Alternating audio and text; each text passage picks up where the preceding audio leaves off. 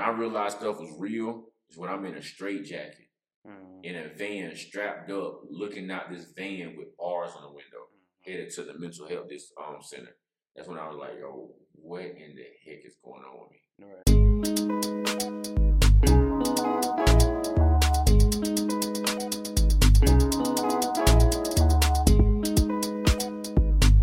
Everybody, welcome back to the Two Stubborn to Fail podcast.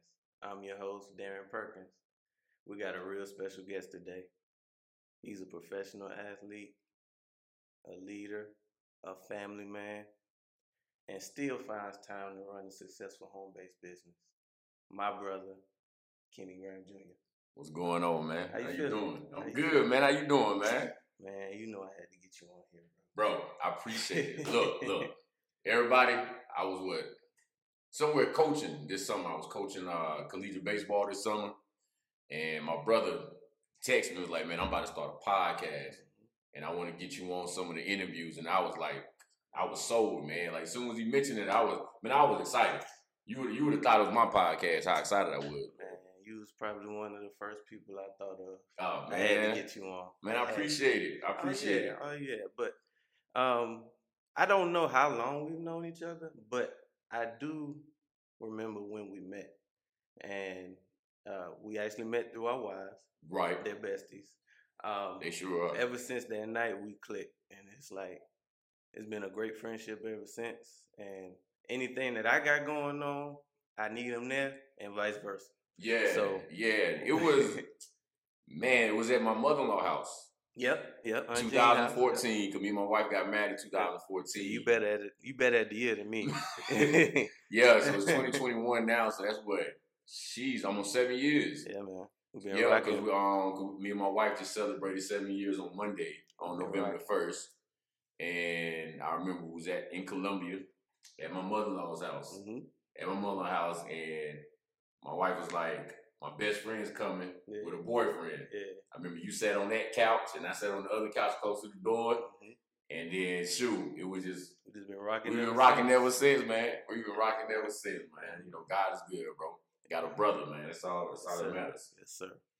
So, um, speaking of sports, the first thing I wanted to get into, I know for me, well, pretty much every man, little boy, has a dream to play professional sports. At some Right, point. right, right. um, you know, and you know that comes with wanting to play collegiate level sports. I know I didn't really have the skill set. I wanted to do it, but you know, nobody called, so I never, I didn't go anywhere. Could you explain like the feeling of knowing that you're even going to go play collegiate level sports? Man, uh, you know what? I'm gonna, I'm gonna be, I'm gonna be transparent. I'm gonna be transparent. Yeah, yeah. Um, I didn't know I was gonna play collegiate sports. No, no. Uh, I played all sports in high school. right, Um, but my main sport was baseball. right. Um, I played basketball only my senior year of high school. Dang. Oh, I mean, I was good at it. Right, You know what I mean? I played rec ball and everything, but it was just I was so involved with baseball. But I remember um, growing up, man. You know, I'm from a small town called Laurinburg, North Carolina. I know it's I, actually Union. Y'all a little bit bigger than us, but Ain't no way. y'all, y'all a little bit, man. You know, well, well, we, we one high school. Yeah. We had how many middle schools y'all had? I don't know. Man, ain't many. Maybe two. Okay, we had we had three. We had three middle schools. Okay, we had Walmart. Yeah. You know what I mean? So I would say we probably tied. okay, we might be tired, right? But I remember though, man, there was a couple of uh, like gyms back in the day that were open where they had Parks and Rec games at. Yeah. Even when I was a young jit, and I mean, my dad even played in those gyms. My Mhm. dad was a basketball phenom, man, and I remember every Tuesday and Thursdays and Sundays Mhm. we used to go hoop. Yeah. And um, my boys was like, "Look, man, come hoop with us." You know, I had a god brother. Uh, his name is Junior Harrison. He played in the uh, NBA. I was like, I'm about to say WNBA. He played in the NBA for about eight years and then went overseas. You know what I'm saying? Okay. So, like I said, and my dad, you know, my dad was in the military. Um, played basketball for a little bit. He plays uh, pro basketball for eight years Yeah. overseas. So basketball was in me. Just it was baseball anyway. Right. So we used to go hoop and everything, man. And you know, I'm seeing my older cousins, my god brother. I'm hooping with them, and you know, every single week as we started playing, it was my junior high school. Every week, my skills just started getting better and better to the point where my jump shots, I'm blocking, doing everything. My defense was impeccable. Yeah. So I remember my boys was like, "Yo, KG, you know what I mean? You need to come to the off-season workouts Yeah. for basketball." Yeah. These boys have been playing basketball since middle school. Yeah. High- you know what I'm saying? They've been right. They've been playing school ball since freshman year at a high school. Right. So I'm like, man, you know, all right, I'm gonna, I come out there, but I don't. It's guaranteed I'm not gonna make the team because whatever. Make a long story short, man, I'm going to the off-season workouts, bro, and like uh, his name was Coach Compton, man, and he used to run a Princeton offense. I remember he was one of the most smartest coaches I ever heard of met in basketball. Mhm. But anyways, I remember, bro, doing the practice and off-season stuff, and it was my defense. Yeah. And then I, I played in a little jamboree because the season ain't started yet, so we was doing like football season because I didn't play football that year. So I'm doing the jamborees and stuff against other high schools, other academies and prep schools. And I remember we had the first workout. I mean the first tryout. And I'm busting my behind for the first tryout. And Coach Compton coming when we working on free throws, he was like, You know you're on the team, right? First day. What? I'm on the team? Yeah. Wow, okay. He was like, so calm down. Yeah. I'm trying to bust your behind. Make a long story short, man, just dropping 20, 22 Yeah. a game as a shooting guard, small Oh, forward, man. bro. And I'm left-handed. Yeah. You know what I mean? But like I said, when it came to the baseball, I ain't played high school baseball since my sophomore year. Mm. I got cut junior year. Mm. And then senior year, it was very political. Yeah. You know what I mean? So I was like bumping. So I ran track Mm. and I played basketball. Everything but baseball. Everything but baseball my senior, especially my senior. You know, your senior year is when you really need Right. to make it, you know, have a, a, plan. Mhm. But the thing was though, I always played summer league baseball. Mm. You know what I mean? I made the All Stars 13, 14 year old, 15 year old, 16 year old. I was the man in summer ball. You know what I mean? So I was like, you know what? I'm gonna go play baseball somewhere. Yeah. But I just don't know where. And what ended up happening was I wanted to go play some baseball at uh, East Carolina. Right. All right. Well, my mother went to North Carolina A&T State University, which is a HBCU. You know what I mean? She was a uh, Delta, played softball, graduated summa cum laude, all that, all the accolades. Right.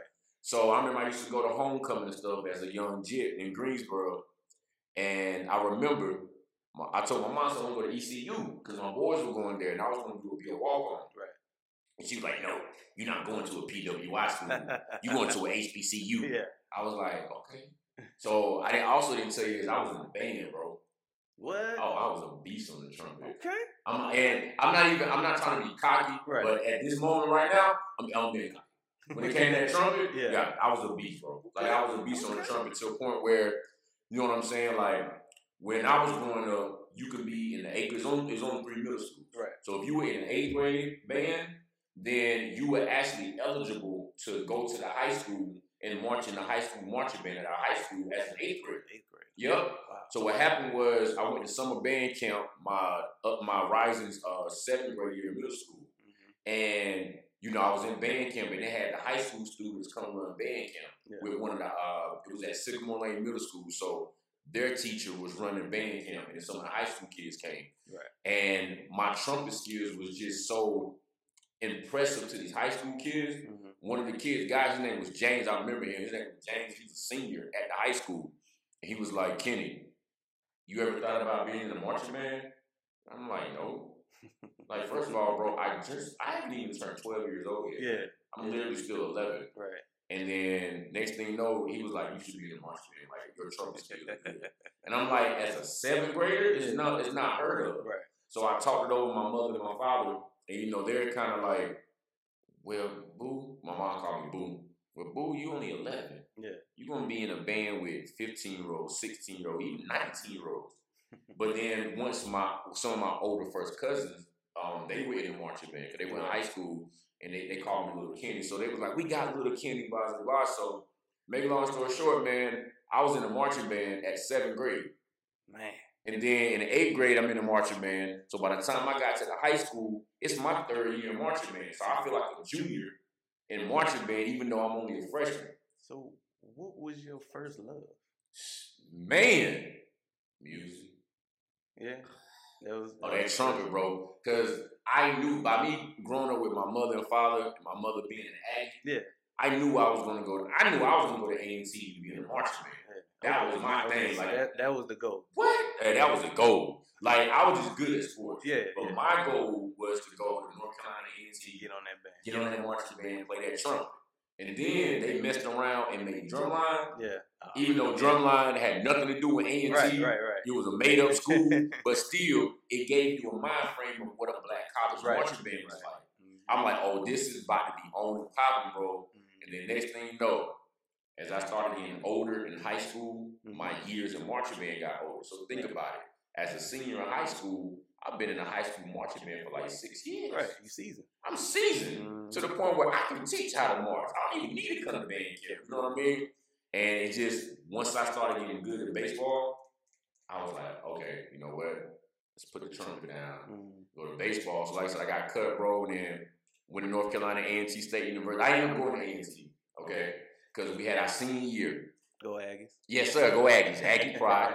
We had our senior year, bro, and it was in symphonic band. Mhm. Like I said, the reason why I say I was that dude on the trumpet, I was first chair in the, in the freshman advanced class. I was the only sophomore trumpet player in the um, symphonic class. Mhm. Then I was first chair as a junior, and I was first chair as a senior in the trumpet. You know what I mean? In the, in the concert band, symphonic band. So we had our senior year, and what we do, we had our, our spring concert. You know, spring concert they announced all the seniors because the last year. And I remember, bro, I put this on my five-year-old daughter. I did not feel like this application A and T. I stood up, and you know, my government name is Kenneth. Right. So I stood up, and uh, Mr. Cook, that was our band director, he said, Kenneth Lyle Graham, the second, please stand up. So I stood up, and I'm waving, you know what I mean? And he said, uh, he will be attending North Carolina A&T State University for computer engineering. Bro, I looked so dumbfounded, but I played it off. And I'm like, I did not feel like an Yeah. application to A&T, nor did I know that I got accepted. You got grandfather in. My mom. Next thing you know, literally, I graduated high school. Yeah. I'm going to the, uh, third orientation at A&T, and I'm moving to A&T in August. Best decision my mom ever made for me, Right. right. You know what I mean? But like I said, bro, I had no idea that I was going to go to college and play ball up until literally my senior year when I I felt like I was kind of blackballed. You know what I mean? From my high school baseball team, just because of how political it is. Like, you know, I'm just, oh, yeah, bro. Your parents don't have the bread like that, man. You're not getting on the field. you're not getting on the field. And my dad actually went through it too in high school. It was to the point where my dad kind of uh, regretted that he named me after him. That's how bad it was. Wow. He thought that because of the fact that I had his name, Mhm. a lot of his hatred and stuff that came towards him and how good he was, it was it was trickling down on me. But like I said, bro, um, I got the A&T and I just kept practicing, kept practicing, and just kept staying. You know what I'm saying? I kept praying and just asking God, like, I need some direction. I really want to do this. The next thing you know, I uh, there was a brother named George Hines Jr. He was on the baseball team at A&T. He was an upperclassman. And I remember me and my younger, my cousin Jerry, who was walking through campus, he was freshman, man, freshman. And he was like, y'all boys from North Carolina, country, man. You black or you country. He said, y'all boys from North Carolina too? I was like, yeah, we're from Laurinburg, fam. He was like, uh, he said, man, you look like an athlete. I'm like, yeah, bro, I play baseball. He was like, well, shoot, we got a tryout next Thursday. Come through. Went to the tryout, bro. Rest is history man. History from. So then, you, so now you're on the team. You you making some traction on the team. What at what point did you realize that it's a possibility of pro? I'm gonna be real with you. I was headed home from for Thanksgiving break, Mhm. and I got a phone call. Nope, I'm gonna back up. I'm gonna back up. I had a boy, um, one of my boys, his dad played for the New York Yankees. Mhm. Um, and he was a Hall of Fame and everything.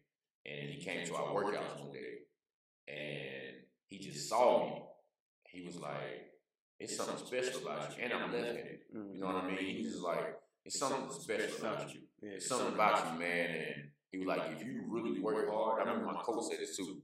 He was like, "If you really work hard at this, you're gonna have a bright future Yeah. at baseball. You're gonna make somebody happy.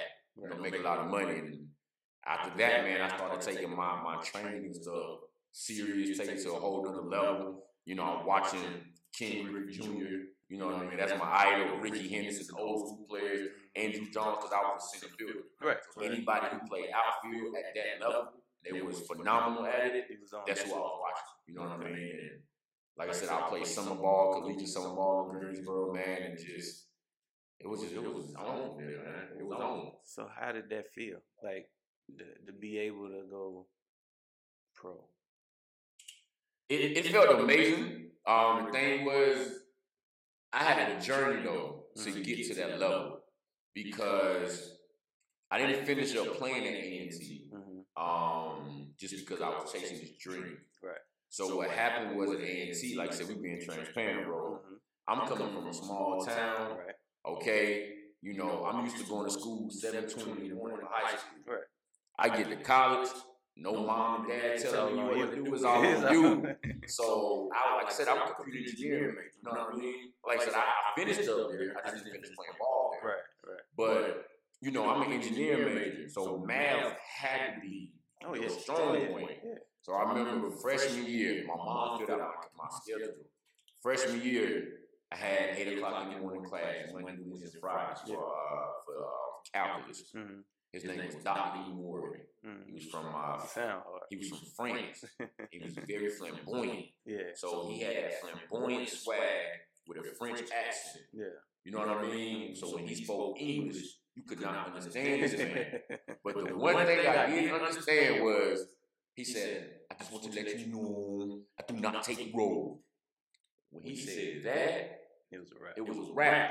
Because when I went to A&T, bro, Thursday nights for college nights, we had over 20 clubs to choose from. Yeah.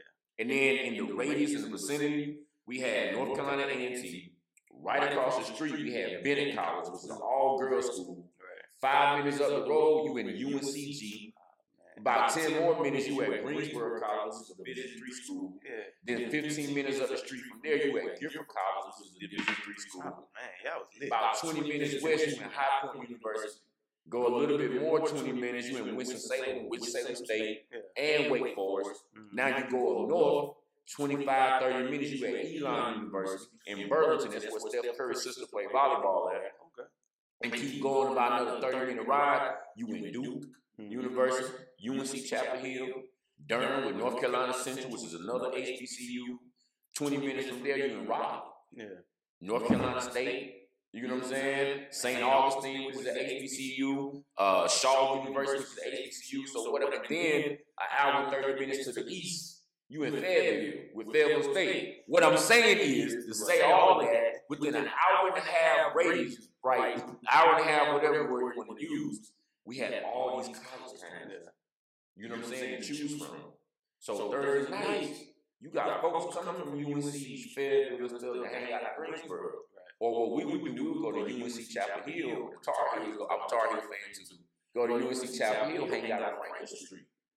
You know what I'm saying? So you Thursday that night. eight o'clock class wasn't. Oh, Friday, Friday. No, we didn't. Unless we had uh, an exam. Yeah. I'm gonna be honest with you. You didn't see me in that Friday class. And at that time, bro, I had a you know a high school sweetheart, man. So I would call my dad, like, hey, dad. So that was my only class on Fridays. So I'm like, dad, man, I you know be at school about ten thirty. My dad would pull up. He had a little old school BMW.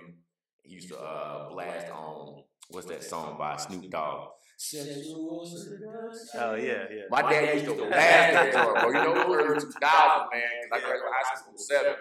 And then I was a Pretty Ricky fan. So he'll blast that Pretty Ricky for me, pick me up from school, take me back home for the weekend. You know what I'm saying? I just spend some time with my high school sweetheart, go back to school on Sunday.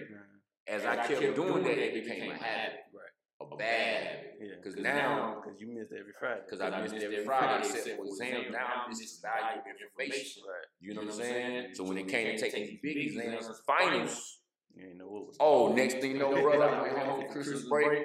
My mom picked me up from school. Me and my mom went somewhere. My dad and my little sister and North Carolina A&T calls me. Oh. And I hung up the phone, bro. And my whole, when I got off the phone, my whole, you know, you get a hard swallow. My mom was like, what's wrong, boo? I was like, mom, I just got put on academic probation. She was like, what? And I told her. And at that time, I didn't have a, my, I didn't have an athletic scholarship.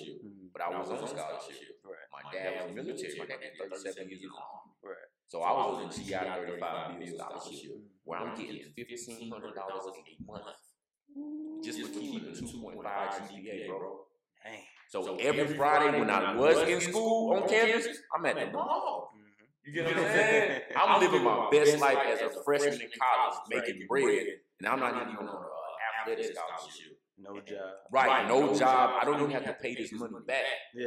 You get what I'm saying? Yeah. I didn't get a financial aid check, but why I don't need one? You Because my room, my book, my books, tuition, everything is paid for. And then I get fifteen hundred dollars a month just for keeping a two point five GPA bro, in college. So that's why when you have all people like, yo, you know, why you don't have so many Jordans and stuff like that now? I did all that Yeah. in college. I'm at, I'm at uh, four seasons mall, bro. Every week I was at four seasons. That's what cool you would be.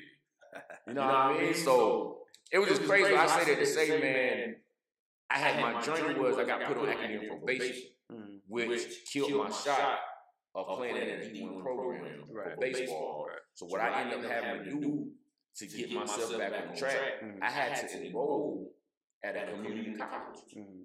Just for a couple of classes while I was still going to A&T. So you did like the camera. Yep, I did the cam right. So um, the camera, exactly right. So I went with uh, GTCC, Guilford Tech, which is the biggest community college in the uh, state of North Carolina. Biggest community college, bro. And um, I was uh, half time. I was full time in the fall there. No, I was part time in the fall there, full time at A and T. And then I remember I would go to the batting center. You know what I mean? And the owner of the batting center was like, "You kidding me? are you playing at?" I told him my story. Yeah. He was like, "Give me five minutes." I'm like, "Where you gotta go?" He go back to the front. Mhm. Um, Coach Allen, Allen Ashkenazi, bro, one of the coolest coaches you ever meet in your life. And he was like, "What do you about to do after this?" I was like, "Nothing. Go back to my apartment." He said, "No, you're not." He said, "Go to Deep River Park in uh, Jamestown, North Carolina, right outside of the highway, like 15 minutes up the street." Yeah. I said, "Okay." He said, "When you get there, there's a head baseball coach of GTCC. I didn't even know they had a baseball team." Right. He said the head coach is John Barrow. I called and recommended you, man. Go. So now I got a second team, bro. That's big. So I go and I remember it was like 40 dudes on the team, bro. They all in black practice shirts. I'm in red, you know, bas- baseball jacket, whatever. And I remember the, my boy Abraham Fernandez said, I took because I was like 6'3", by 230. Mhm. And Abraham Fernandez said, I told Coach Barrow, if you don't give this man a scholarship today, I'm walking away from the team. Wow. And next thing you know, I played at Guilford Tech for two seasons, bro. vouch for you. Yeah, I, was, I played JUCO ball for two seasons, and then that's when I started getting the recognition of going to the next level. So now I got a second chance. Okay. You know what I'm saying? Okay. So finally, now I'm getting scouts Right. left and right, left and right, looking at me now. Mhm. And then what actually put me on the radar Mm. was I went to this American Baseball Institute in Clearwater, Florida. Mhm. I went there, and when I went down there, bro, these were guys who were already drafted, made it to AAA level, you know, minor ball, even made it to the big leagues, and they got released. You know what I'm saying? I'm going against guys from uh, Latin America, Asia, all them boys, and I was able to hold my own, Mhm. and that put a lot of international recognition on me. And then, so what happened was, you know, with JUCO, you're going to do two years. Right. So what happened now, bro? I'm done with JUCO. I can't go back to D1. If I go back to D1, I have to sit out a full year. Right. I wasn't trying to do it because now I'm getting older in age now. Mhm. So what I did was I finished up at A&T, my school stuff there. I had Winston-Salem State looking at me. I had Elizabeth City State looking at me. But for some reason, bro, I didn't want to Greensboro. You know what I'm saying? And at the end of the day, even though I didn't finish playing baseball at T, I was still an Aggie heart because I was in school there. Right. You know what I'm saying? So I'm gonna keep getting my books and stuff, the education from T. Got my scholarship back from GI 35 bill. I'm living in a gated community. All of that. I'm good now. Yeah. So what I did was, bro, no lie, I reached out to Greensboro College, college I just mentioned, which is a Division three school, because I found out I can go right there and play instantly. I don't have to sit out. You know what I'm saying? And the plan was just to play, get the freak up out of. Right. So I remember I played summer league ball that summer, did my thing, bro. I batted like I had like a four twenty five batting average, which uh what had like sixty two home runs or something. I was just killing that summer, bro. I was just the man. And I kind of had like a chip on my shoulder. You know what I mean? So I remember I reached out to the head coach of the baseball team. He didn't email me. Right. And then I waited a week and a half, and something was like, "Send this man your film." Hmm. So I had a uh, I had a homegirl, man. Her name was uh, Kimmy, uh, Kimmy Sinclair, and she worked at 102 JAMZ, which is a big radio station here. But she was a videographer too. So what I did was we were just so tight, man. She used to come in every single summer league game I played in and recorded every game. I played in 80 games. Oh wow. So she made you a She highlight. came every game, even so, even my JUCO games, Yeah. and made me a dope highlight. It's on YouTube to this day. Mm. Made me a dope highlight. I sent that highlight video to Coach Ager at Greensboro College. I kid you not, he called and sent me later and said, "Can you come visit the campus?" When they go visit the campus, bro, I uh, played that one year with them. Next thing you know, I'm coming home for Thanksgiving. I get a call from Chicago White Sox. Like, look, we put you in the draft.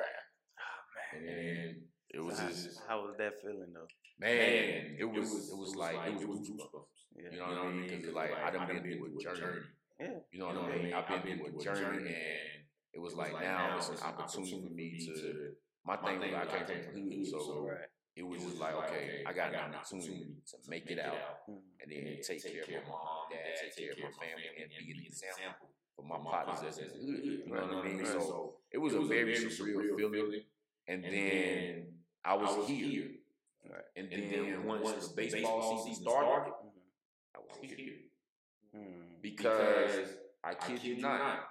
After I got that phone call, I let the head coach know about that phone call. Right. I don't know if it was a vendetta towards me Mhm. or what. I played in 10 games that season. 10 games. Wow. 10 games. Not lying, I played in 10 games that season. And I don't know why. Yeah. But every game that I did play, Mm. oh, I was killing it. Mm. I remember we went to Florida, Winter Haven, and played in the spring break uh, tournament. It was like a week and a half long, bro. I didn't play the first game, didn't play the second game. I'm like, man, what the heck is going on? You know what I'm saying? Yeah. I was the only person on the squad hitting home runs. And I, you know what I'm saying? Like, for real, in, in, in, in the fall league, fall season, we used wood bats. I had 32 home runs in the fall with wood bats. Nobody else was doing that. I'm like, man, what's the? I'm throwing 110 miles an hour from the outfield. I ran a 6'3", 60 yard dash, was fast, yeah. crap in baseball. And I'm like, what is going on, bro? So then I come in the third game in the fourth inning. I kid you not, I come in to play center field, bro, and I go three for three with two doubles and a home run. I make a diving catch in center field. Then there was a ball that was hitting in the out. The runner on the first was trying to go first or third on me. I throw this joke out at third base. So I knew I was about to start. another one. I knew I was about to start fourth. You know what I mean? We gonna be transparent, bro. Yeah. Coach came up to me, getting ready to start the fourth game. I'm looking at the lineup. Even though our bus driver was excited, like Kenny, I'm so glad you in. I'm looking at the lineup, man. I'm like, I don't know I got to start second this fourth game. Yeah. Coach Ager come up to me and say, now, now you know the only reason why I wanted you on this team, he did just like this. Yeah. Just, just to be a safety net. See, before I came to this school, Mm. no, scouts was coming to look at this program. Right. Right. But once, I got there, now I'm not even cocky, I'm being real. Once I got there, now all the scouts are coming. Mm. So when we had our scout day, even though only six of us went to scout day and 42 players on the team, there was 27 scouts at our scout day. Oh, 27 scouts. But they only came because they heard about me and also my connection to American baseball Right, and all right. that. And they seen me with JUCO ball. Mm. So I brought the scouts. Mm. So by me bringing the scouts, it brought publicity to Greensboro College baseball program, and it made the head coach look good because now, dang, coaches, Right. he got He scouts. know what he doing. like, you know what I'm saying? So making a long story short, bro, he come to me and he was like, um, there was a, what's this kid name? The kid name was Matt Bird. I love that kid to death, bro. He was their center fielder. Mm. And before I got there, he had uh, tore his, uh, I he had tore his ACL. Mm. And then he was one of the sh- uh, small percentages of baseball players to get uh, Peloton tonight. Mhm. So it was very rough for him. So basically, making a long story short, bro, he was saying that I was a safety net for Matt. Oh. So I looked at it and he said, you know what? You, he said you need to focus on getting ready to go pro or go to indie ball, go play independent ball somewhere. And I asked him, I said, so basically what you were saying to me is, coach, unless Matt jump off a bridge and die or something like that, I'm not seeing the field. He was like, unfortunately, no, Kenny. He said, but that doesn't take away from the game. He's like, you're the best ball player we have. Like, you're the only one that's going to go to the next level. But it was weird to me. So with that being said, because my numbers looking good on paper, my stats, that's what. So the Mr. Alice of the White Sox called me two days before the draft Mhm. and was like, Kenny, I was looking into your numbers. You never played a lot. I said, I told you what coach said to me. He was like, oh wow, I'm sorry. He said, let me see what I can still do. And make a long story short, the draft come bro. I ain't getting it. My name ain't called. Hmm. So that demolished me. And then I found out I had another year eligibility to play college ball Mm. because I didn't play no games. Oh. So I go back to Greensboro College. Mhm. Head coach leave. Now the assistant, now the pitching coach is the head coach, Yeah. but he had the same vendetta towards me. So make a long story short, I I didn't believe in fall. I was like, you know what, I got my engineering, bro. Like I got that connections. Right. It's just I wanted to get my name called in the draft. So I left, went out to Cali, bro, and then um, you know what I mean. And I was an undrafted free agent, and after that, like bro, I know. I was like, I was a little cocky. I was done. I'm like, like, I got nothing to say to me. I'm done with y'all, brother, man. So, like I said, at the end of the day, it was still, even though my my journey was different than you know me having my name called draft, whatever the case may be. Um, it's still the fact that it's like, wow, I'm about to get paid for support. Right. There's a small percentage of people, That's a dream. right, Right, who cannot say they're going to be paid for playing the sport that they love, bro. Mhm. It was crazy. It was crazy. It was great, great though. You got you a pro. What was the transition? Uh, I mean, I kind of know a little bit of the story about you know Nat and how you met her. But what was that? What was that like to that transition from you know that to becoming a married man? Man, you know what? what? To be honest with you, it wasn't, difficult, Mm-hmm. but, at the same time, it was a, it was to the point where it's not not about you no more. You know what I mean? Because everybody know I know my wife can do. That's it. You know what I mean? Her name tattooed on me. I got a picture on my reels. Like that's my that's my best friend. Like everybody know I know that. You know what I mean? But what happened was is my transition was because of the fact that I was 22 years old when I met her. Right. You know what I'm saying? So I'm fresh out of college, playing pro ball. I just came back from Dominican Republic, living my best life as a professional athlete.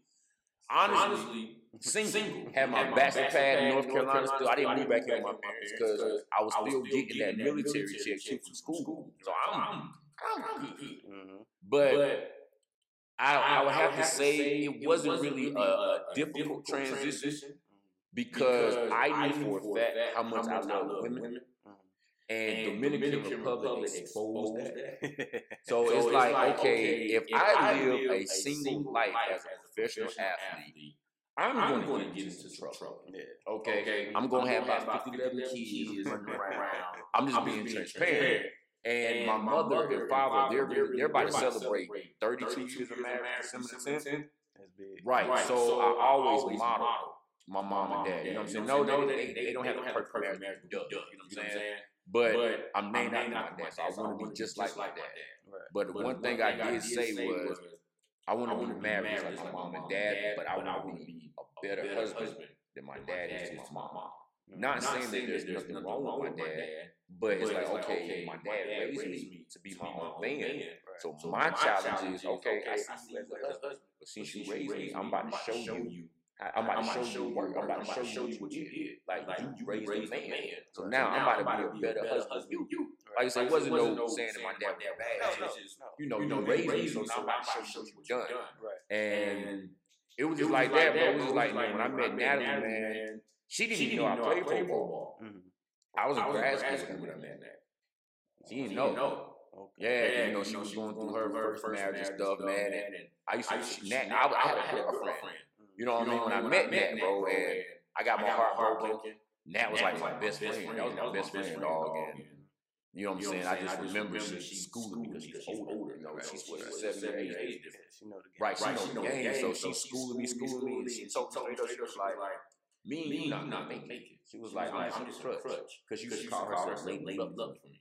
Mhm. And I remember my uh, my next season, you know what I'm saying, my Woodback company that I was signed to, I would get Lady Luck engraved on my back. That was her. And I would have 11, 11, 11, you know what I'm saying? I love her, whatever. And I just remember, man, the more she and I became best friends, the more games she put me in. And then for her, I've always had for older women. You know what I mean? Because I got an older soul. So I always had it for older women. But what- what- the, the game changer for her was she gave me a book. She sent me a book. I was still in North Carolina. She was here in Georgia. She sent me a book entitled Mind Power of the 21st Century. Mhm. And she sent me a, a brown leather journal. And she wrote it and she was like, you know, I need you to document everything about your life and this journey. Mhm. Dreams, stuff like that. I still have this journal to this day. Was back in 2013. That journal is filled. I got. I never showed her this, but that journal is filled up Yeah. with everything, like everything, bro. And I just remember, I just kept falling in love with her, falling in love with her. And like I said, she wasn't ready to, you know, have a relationship because she was getting out of her marriage. And I just told her, I gave her ultimatum I moved to Palm Springs, California to play ball. And I just gave her an ultimatum. Look, look, I'm 23, 22 years old, 23 years old. If I go to Cali and I meet somebody and they catch my attention, it's a wrap. I lost me. Right. And I'm saying it like I'm a valid for her. Like I'm just saying like because I know what I can do for this woman. Even though I'm young, and on top of that, she has three kids. That didn't that didn't bother me because I knew just like I said, like I said, I knew how my mom and dad raised me, but I knew how my dad raised me as a man. So I was I was ready to take on responsibility, but I told her if you don't pull the trigger on you telling me how much you really love me, because I know. But if you don't pull that trigger, when I go to Cali and I meet somebody else and live my best life, that's it. We just gonna be best friends. Right.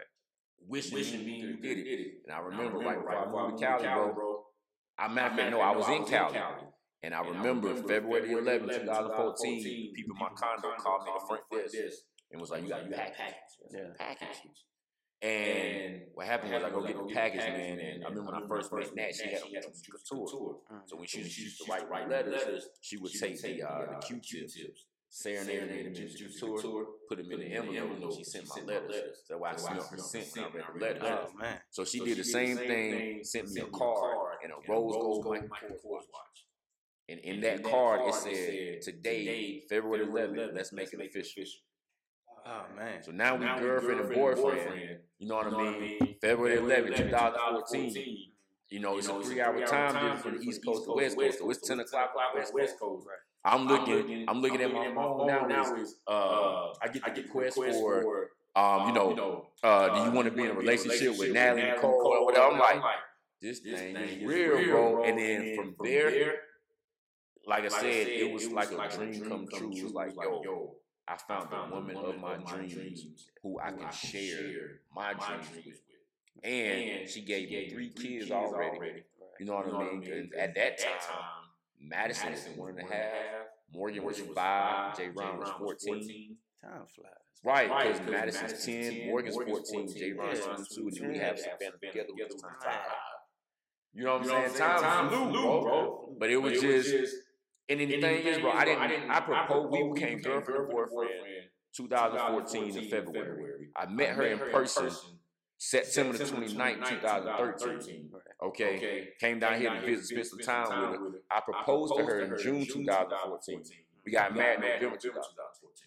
So we had only we've only been married for long as we've known each other. It's, it's crazy, but like I said, that When they know, trans- you know. right? That's what I'm saying. That, that's what made my transition easy because you said it. Once you know, you know. Mm-hmm. You don't have to be. I don't. ju- I'm not judging nobody. Right. But my thing is, I don't feel I don't like feel you like have you to have be to be engaged with somebody for somebody six, for seven six, seven years years to to figure out if you figure want out to if marry you this marry this person. person. You know what I'm know what I'm saying? saying? Now, now I know there's there's financial things and stuff like like that, but But with with me, I knew. I knew I for a for fact that that even though I'm 22, 22, 23 years old, this this is the woman I'm I'm going to going to spend the rest of my life with. And like I said, we rocking, been rocking seven years strong. Right? Man, I get on I her get on her nerves though, nerves it's though, all it's good. all good. a little bit of a transparency moment for me. I did not have that absolute feeling with my wife. Um, love her, love her to death. We've been married for four years now. Yep. Yep. I was, I was at the wedding. Drug, but I can say I drug my feet like a like a, a NFL wide receiver, trying to get that. Right, Right, right. Um, I had a lot of growing up to do. Of course. Of course. I didn't have that same model in the house. Okay. So okay.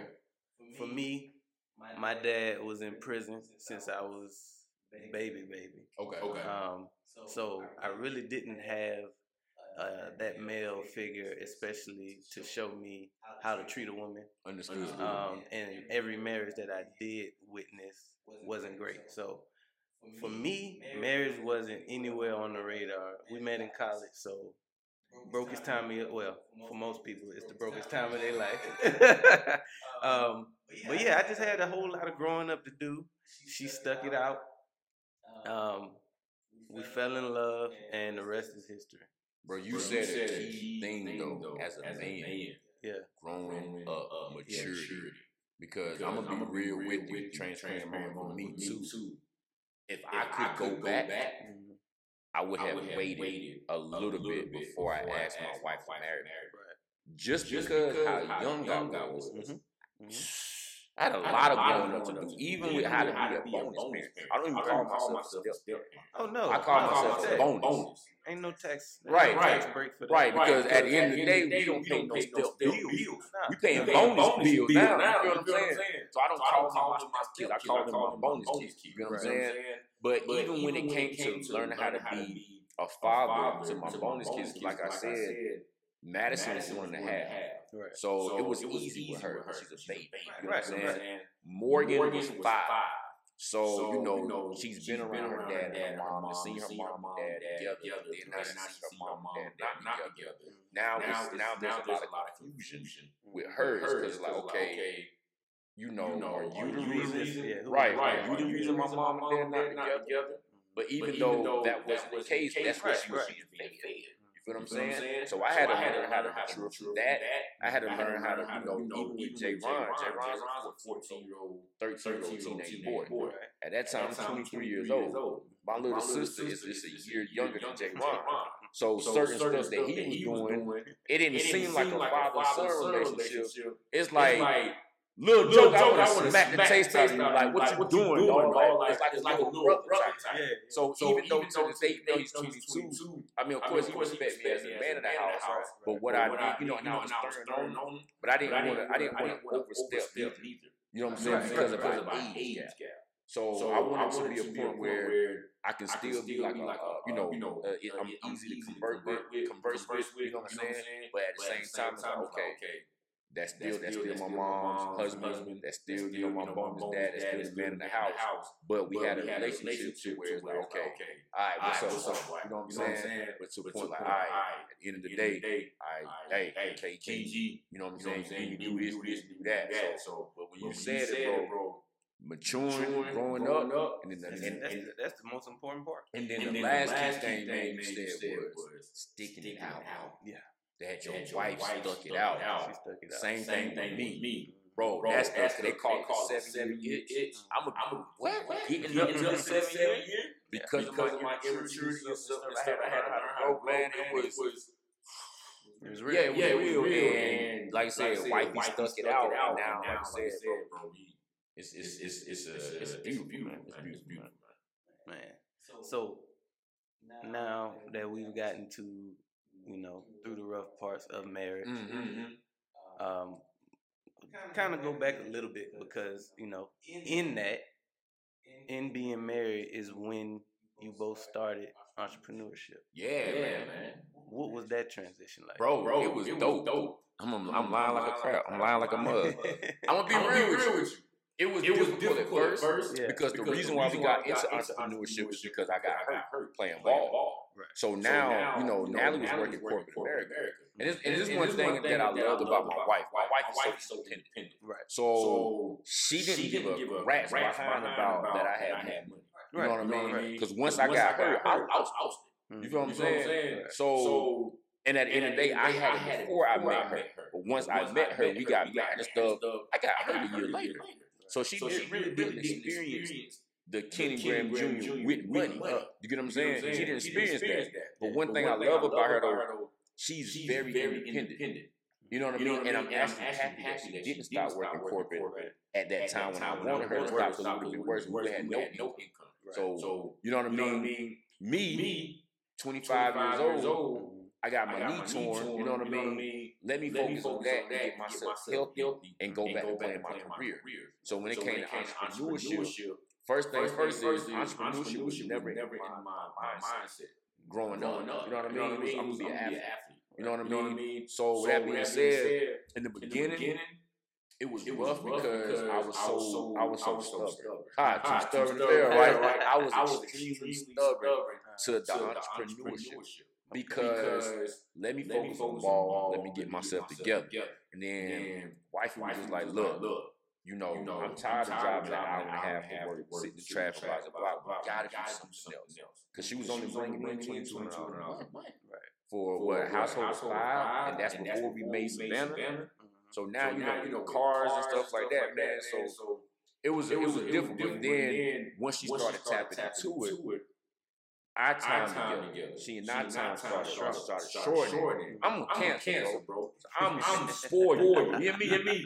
I'm for you. My bro, you just heard me talking talking about my love. Yeah. I need quality time, words of affirmation, physical touch, gifts, you name it. I need all that, right?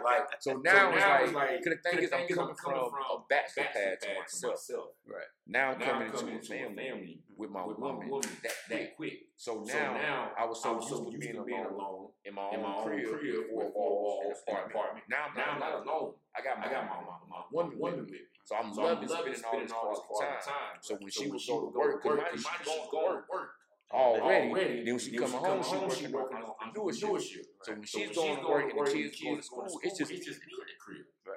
You know what I'm saying? So when she gets home now, I'm ready to have some time with her. Now she's focused on business things that nature. But at, at the end of the day, bro, once I got off my high horse, got out of my, let my ego down, that transition, once I finally said, you know what, let's do it. You know what I mean? Because like I said, there's no I matter. I mean, it is I, but but you know that word letter. But you get what I'm saying? It's it's a it's a hundred hundred, bro.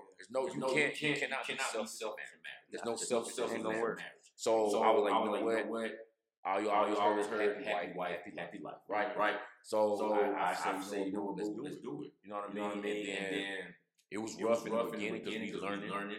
Right. But once we got this thing and we started seeing you know, know how, how dope, dope we can be as a couple in business, business together. together. You know what I mean? And we seeing, you know, other couples not idolize us, but we're, you know, we're uh, a role role model. Right. You know what I mean? Go, a go, yeah, yeah, goals, goals to these other couples, even older couples. Right. You know what I mean? That's what I love. It wasn't the fact that we didn't get this bread. Right. It's the fact that we can use our marriage as, as goals, goals and to show, and show other people, people out, there, there that you that can you be in business, business with your spouse. spouse. That's your that's best, your best friend. friend. And y'all can, y'all can in, in, you know what I'm saying? And there's, and, and, there's, and there's hope for love. love. For people, people who don't believe in love anymore. I wanted this, this, this entrepreneurship allowed us to be a platform and a vessel to show people that true love exists mm. and you can make money by being an entrepreneur, husband, wife, couple at the same time. That's dope. Yeah, yeah. And we can't let it get lost that you know it was rough at first, but I think the consistency that you guys showed paid off in the end. Yeah, yeah. How could you speak to how important it was for you to stay consistent and work the business when you didn't see the results that you see now? Man, Man, I'm glad, I'm glad you asked, you asked that. that. And, and, one thing, one, one thing, of, I have a spiritual advisor, Pastor Wardrobe, and, and, he calls, he calls it three C's of success: mm-hmm. consistency, consistency, commitment, commitment and, and oh, crap, uh, crap. you gotta stay consistent. consistent. You gotta make. You gotta, you gotta, stay, committed. committed. I done got a brain for him. If he watch, watch, he, he, he, he, he, he, he, me out. That's okay. We get it. Okay. Okay. Good. Good. So anyway, anyway, bro. Uh, um, all right, we, will edit, edit out. So anyway, so, anyway, so, what happened was is staying on, um, um staying consistent. consistent. The, consistency the consistency, thing, thing for me, me honestly, honestly, bro, bro was, just just seeing the the, the happiness, happiness, of my of wife. My wife. Right. You know what I'm saying? That made it worth that it. Made it worth it because, because now, now my wife, my wife is cool with, not having, not having to, get up, get up, going to work, every morning. You know what I'm saying? And then and she's cool with now being able to spend time with kids. She's cool now being able to not stress about you know bills and financial stuff. That way she can have a healthy pregnancy with Savannah. So once, so I, once started I, started seeing, seeing that, that, and then I started, started seeing my wife tapping into her purpose. You know what I'm saying? Like, like yo, yo, you, you, you know, you know what she's doing. It's tapped. My, wife is tapping into her purpose, purpose right? which is which why you know stuff, is happening the way it is for her on a successful level when it comes income wise stuff because she found out her purpose. And Negro, like I said, that's my best friend. So now I'm seeing my best friend shine it's like, it's okay, like, okay, what you need, what you need to do next. next. So we were so like, we were like yang, yang. My wife my is wife an introvert. Right. I like, I, have a gab, gab, gab because I have a public speaking. speaking. Uh-huh. So when so it came when to entrepreneurship, entrepreneurship working this business, business, she would do she stuff, social, social media. media. Me, I'm me, doing I'm stuff, stuff offline. And that's how, how we just yin and yang. Yes, sir. Like, I said, it was, it was, like I said, consistent. Then at the end of the day, when you look at your spouse, and you look at your kids you know what I'm saying? You, know what I'm saying? you look at the look kids, and then you really, you don't, really realize realize how many people, people are really depending on you. Right. Until, until you, you, you know, change, you change your focus, your focus up, up. Change, change your priorities. priorities you know what I'm saying? Now, now it's it's it's like like like, like, like, like, like It was like it was like okay, I see my, kids, kids, this, this. You know what I mean? My wife is wife now. Now it's happening to where our kids, can be can straight, be straight when it came to you know different type of type of medical stuff. Even even putting them in extracurricular things and not having to worry about financial burden. You know what I mean? You know what It was just it was amazing, bro. So you you like I said. If, if, if you're new to entrepreneurship, it, it is it's difficult, it's difficult in, the beginning, in the beginning because you know you're not gonna have support like you like, like you like you like you like you would you would shoot shoot respect. respect. You're not having you're not definitely not gonna have support in your family. No. You know what I mean? You know what I mean? Close friends. Close friends. Close friends. Oh, absolutely. absolutely not. We first started this business, business. First, first thing I heard, I heard, is this a scam? Blah, blah, blah. And one thing about me, man, it's like, that's that's kind of insulting, insulting, insulting, insulting me as a person. Yes. To think that I'm going to give something that's a scam. If you know me my whole life, I've never done shape, shady. You know what I mean? So why would I start? Right, right. It's just the fact that everybody's so used to being this nine to five corporate, corporate mentality, mentality when somebody's somebody doing something, something that you that actually got to work for yourself. yourself and, and it's, a, it's possibility a possibility where you may, you not, may not have, that stability, stability next week like you, like had, you had this this week or whatever. whatever. Now, it's, now a, it's, it's, a, it's, a. You know what I'm saying? What I'm saying? And it was, and it was just, like I said, bro, bro, bro, but once, once, once I decided to be like, you know what, my wife uses an acronym, uh, uh acronym MAD, make a decision. You know what I'm saying? Get mad, make a decision. So we decided, we started getting mad and the people that was doubting us that did that quarter. So we made a decision after we got mad to say, you know what, I'm showing you we gonna show, show you. And we and just kept just it going, man. We had we more had strangers, strangers who became, became our business partners, and family, family mm-hmm. in the business. And, and now, our family, friends, friends are starting to get it Now. But at the end of the day, day that wave, that almost, almost, that train, that train almost, almost like too fast, fast, jump on. Jump on. Right. But but. Hey, we, we, we, can go in all day, day on that, bro. Yeah, yeah. You got you got to stay consistent. You have to because at the end of the day, you know, you know, you spend, you spend so, much, so time, much time. Like think like, about the people, that, work, these, corporate, corporate jobs. jobs. You work, you your, behind, behind off to make to the CEO, CEO rich. Richer. Richer. Okay. Okay. While you still, riding, your Honda, Why.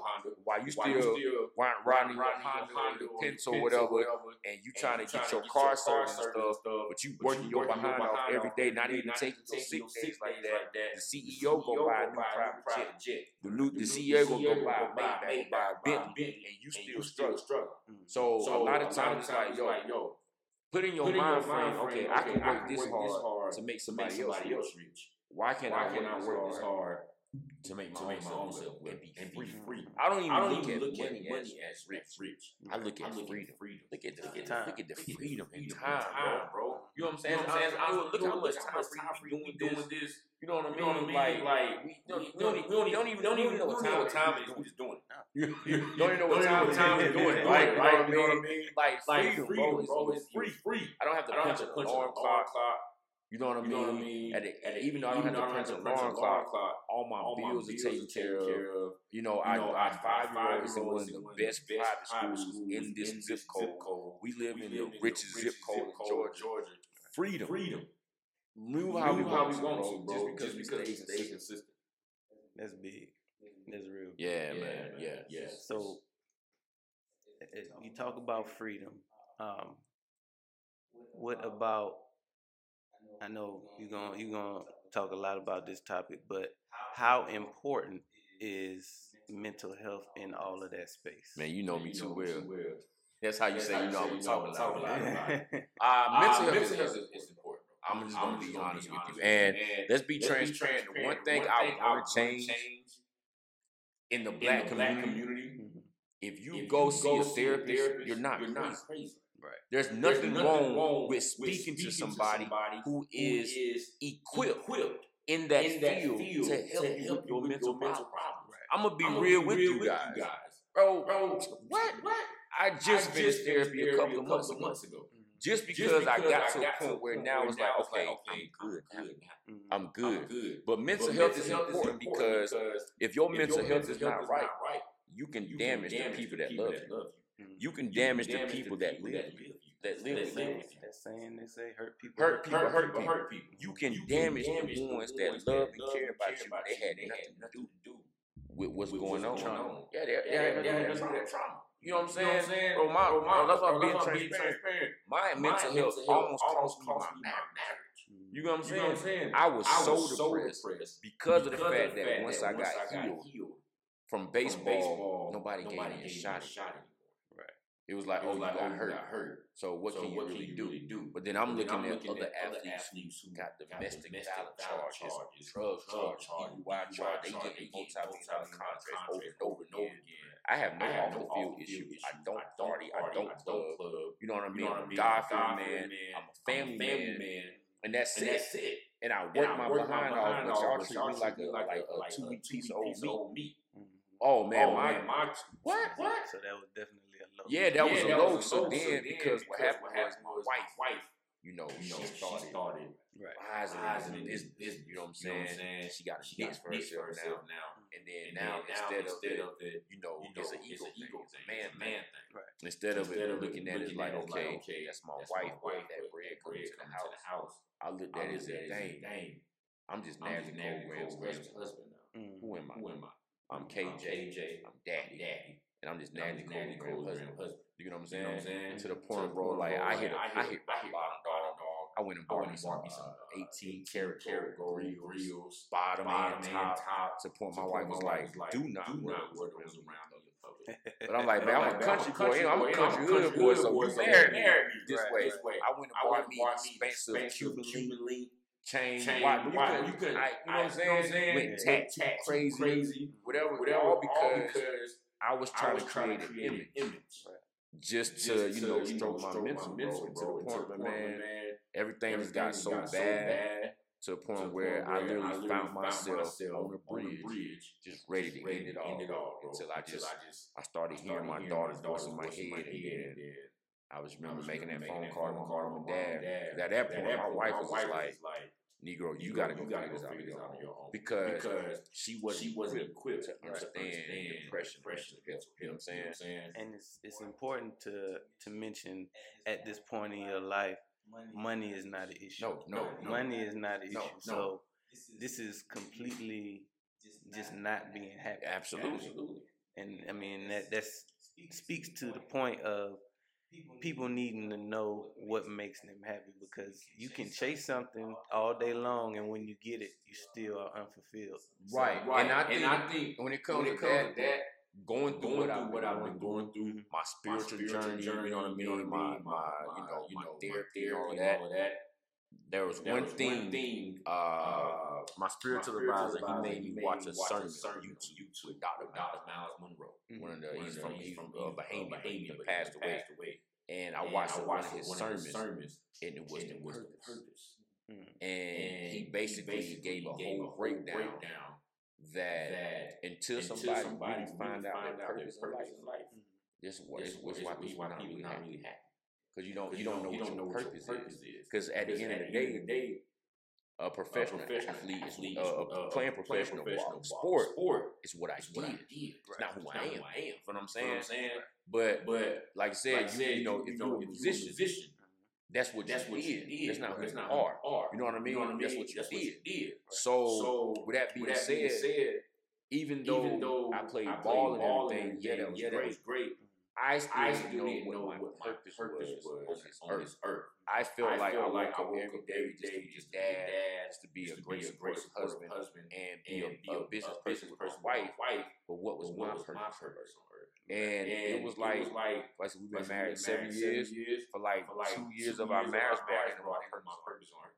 I didn't know like what am I what am I here for? Because it felt routine every day, every day. which is like, what am I what am I here for? And it was to the point where I didn't want to go to hell because, because as an African American man, man, we don't we don't do therapy. We don't do not do therapy, and then, and then, we get looked, we get at, bad at bad or get called, or called weak, when we, when seek, we out seek out for help. Mm-hmm. So it was so just it like, you know like, bumping. I'm just gonna sweep everything, everything under the rug. Under rug. But when you when keep sweeping stuff under the rug, bro, it don't, do nothing to piling up. And I remember, once, I hit, that, point, my brother-in-law, man, he came to me. He was like, KJ you're always, you're always so always, you always life, of the party. You kept, you kept everybody, everybody else afloat. afloat. He said, I just never, never imagine, imagine that you was even going through what I said. I said, yeah.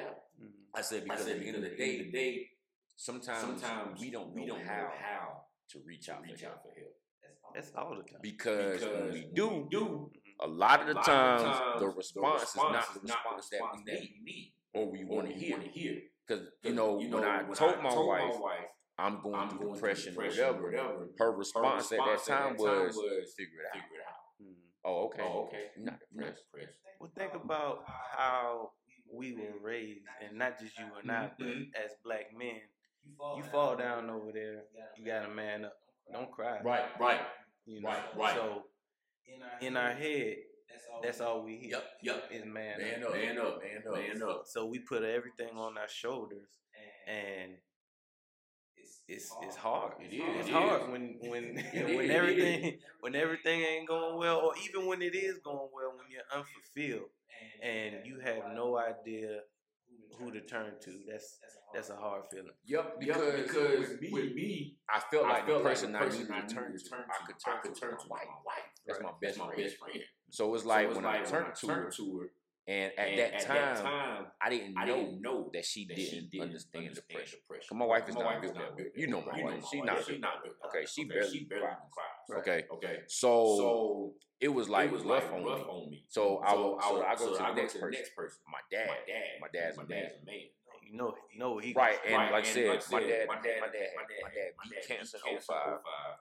My dad, my dad, was the baby, was the baby of his brothers, of his brothers and, sisters. sisters. At the age, At of, 13, 13, my dad my walked into my grandmother's room and found my grandmother dead, dead on her floor. On her floor. My, dad's my dad's oldest brother, my brother, Uncle Harold, which is the which reason, why I'm in the baseball. baseball. My Uncle Harold got drafted to play professional baseball, baseball but never got never to go got because his ex-wife had him shot up and killed. But my dad was in the other room of the apartment and witnessed my uncle get killed.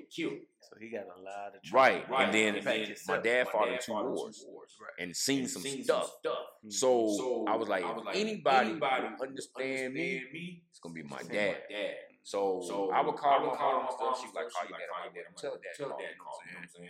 And she was like, no, you call your dad yourself. My dad, mom, y'all live in the same house. Give him the phone. Give the phone. She was like, no, I'll call your dad on your own. So when I started calling my dad, that's my Superman. To me, that's my Superman. And when, and Superman, Superman, would just tell, would just me, tell me, suck it up, suck it up. Figure, it out. figure it out.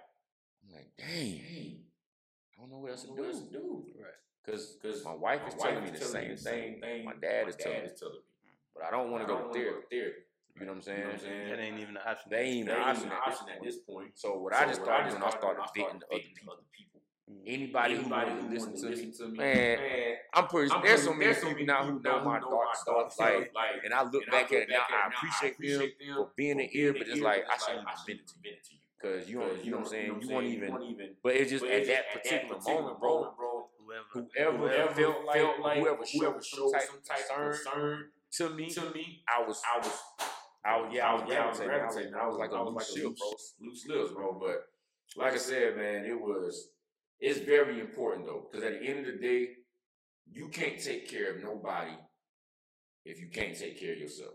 So if you're not taking care of yourself, you're not gonna be able to give 100 percent to nobody else. And what's crazy is I learned that from my wife. She said that to me Yeah. during my moments. You know what I mean? I'm glad she said it because you know what I mean, and it's true. Mhm. At the end of the day, yeah, I'm giving her the love. I'm doing my, my wife love and acting her, so I'm doing everything for her. I'm doing everything for the kids, but it was just my energy. My energy was off to the point where me and my wife I had a conversation, bro, and I just start crying for Mhm. no reason. Yeah. I'm always angry. You know what I mean? Uh, shoot, I got up to two our four year wedding anniversary. We went to Thailand. If you look at those pictures, bro, I was 280 pounds. Mm. Everybody was like, "Oh man, KG, you big? Yeah, I'm big, but it was unhealthy big. I was Right. sad big, Right. bro. It was crazy." And you know, like I said, I, I went to the mental institution. Um, and at that time, like I said, wifey wasn't even talking to me. She was like, I, I'm I- I'm at a point in my life right now where I don't know how to handle. I don't know how to deal with this. Mhm. So I'm, I love you enough to let you go real quick. Don't do stupid stuff, but I love you enough to let you go and figure this out on your own. Mhm. So when I got to the men's institution, I called her and told her I was in there. I didn't think they was gonna keep me. So I'm like, uh, I called her. She was like, I said, "Hey, babe." She was like, "Oh, that ain't my name right now." Mhm. And I was like, "Hey, Natalie." Mhm. She's like, "What you want?" I said, "If they release me today, can you come get me?" She said, "No, you gotta get yourself out of this." Mhm. And then I appreciate it now Mhm. because it made me really buckle down and go deep into my roots. Right. You know what I'm saying? And even heal. to yeah, even to stuff when I was a young jit, Mhm. like stuff that you know what I'm saying that happened to me as a kid. Right. To heal all of that, to let everything go. And the most important thing I did, though, bro, I gave my life to God. Mhm. So once I did that, you know what I mean. Yeah. But when I went to that mental institution, bro, they transformed me from the hospital to the mental institution.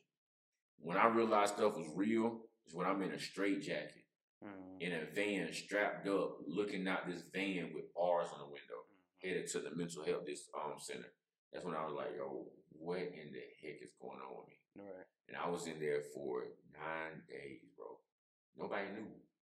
Nobody really knew. Only people that knew was my in-laws and um my mother-in-law, sister-in-law, brother-in-law, and a couple of guys on the team and um my, my parents. Right. Nobody else knew. In my spiritual life, nobody else knew that I was in there. I was in the mental institute, bro. But that's something that I don't regret. Mhm. I am actually grateful for it that I went in there You were able to heal. and I got to see different type of mental health. Mhm. Mental health is not just depression. No. Mental health is drug abuse, Mhm. alcoholism. Yep. Um, you know what I'm saying? If you've been raped, Mhm. trauma, PTSD, uh, medical, I mean, uh, schizophrenia, bro. I saw all of that, Mhm. and for the fact that those guys was like, "You're a professional athlete, but not once did you act like you was better than us." Right.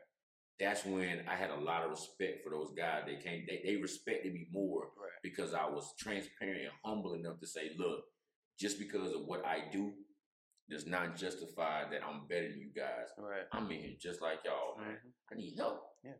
And I stuck through it. I got out. I go down to Tampa, Florida for like two months that summer. Got with my spiritual advisor.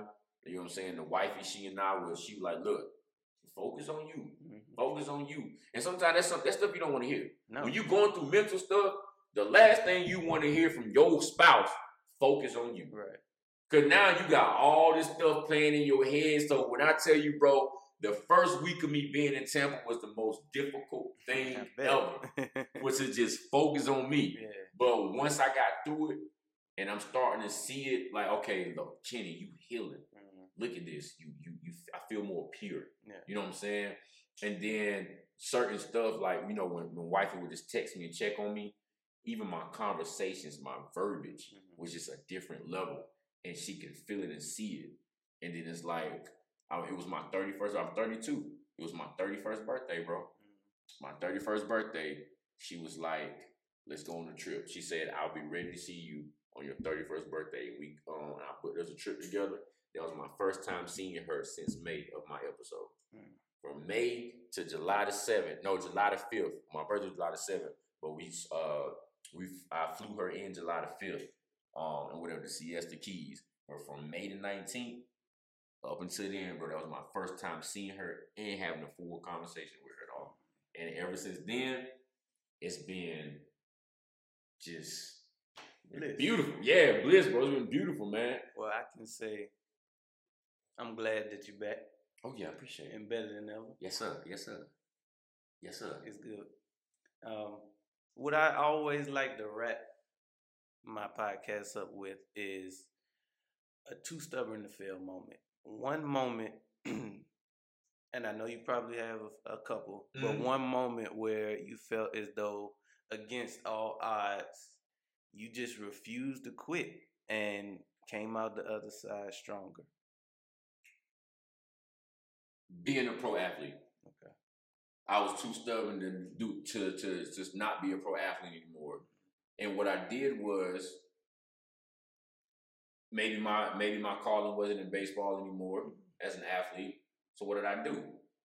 I trained my behind off and I played arena football. Mhm. And then when COVID hit, I was like, you know what? I'm done because of COVID. But I was like, you know what? Me being an athlete's not done because now I can use my mental health Mhm. story as somebody else's story. Yeah. You know what I mean? As an encouragement. Right. So what I did was I went back to baseball last year. Mhm. Okay. But I didn't play because I felt like God didn't want me to play no more. Mhm. But because I was too stubborn to fail like that, Mhm.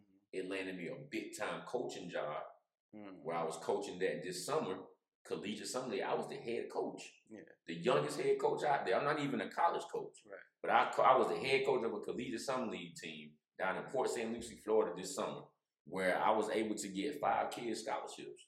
That's big. You know what I'm saying? Just because I was too stubborn to fail, Mhm. and now I'm still too stubborn to fail because what I'm doing now, I'm training the box. Got my first fight coming up in four months. You know what I'm saying? So it's like. That's what I'm So now it's like my my I think what my too stubborn to fail thing is I will be able to touch somebody, Mhm. you know what I mean, with my story. Right. So I feel like, and one thing my spiritual advisor told me that I have another, I got a spiritual advisor, and then I got like a, a spiritual mother and father, uh, Bishop Barnes and Mother Barnes in Grand Rapids, Michigan, and we met through we met through business. Mhm. You know what I mean? Through the planned marketing business. Um, me and my wife are doing. And one thing they was telling me was that all of them told me is that you don't know what God where God is going to take you. Right. You know what I mean? For you to touch and help people. Mm-hmm. They said so it may be different. You know what I mean? It may be uncomfortable because I never saw myself boxing. Right. You know what I'm saying? Mhm. I'm at it every single day. But my trainer and guys that's in my camp and everything, I'm influencing them with mental health, how to carry yourself as a man, mm-hmm. and they see how much I love my wife and kids. Oh, that's like the most beautifulest thing for them. Mm-hmm. And at the same time, they see the lifestyle Right. of how me and my wife are when we go eat and stuff like that. So, and taking all these trips and everything. So, I feel like everything that I'm doing now because I was too stubborn to fail at being a professional athlete, even though it wasn't baseball anymore, it's opened up different doors for me to step into.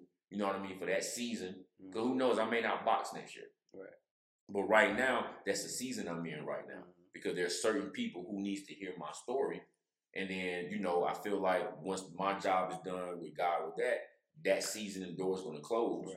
And I'm gonna be happy and peaceful about it. Right. And then it's gonna be, who knows, I might be a chef. Hey. You know what I mean? Next. You know what I mean? try right. But because of the fact that I was too stubborn to fail of being at, you know what I'm saying, at being a professional athlete just because they said no, Right. just because my injury was trying to say no, Mhm.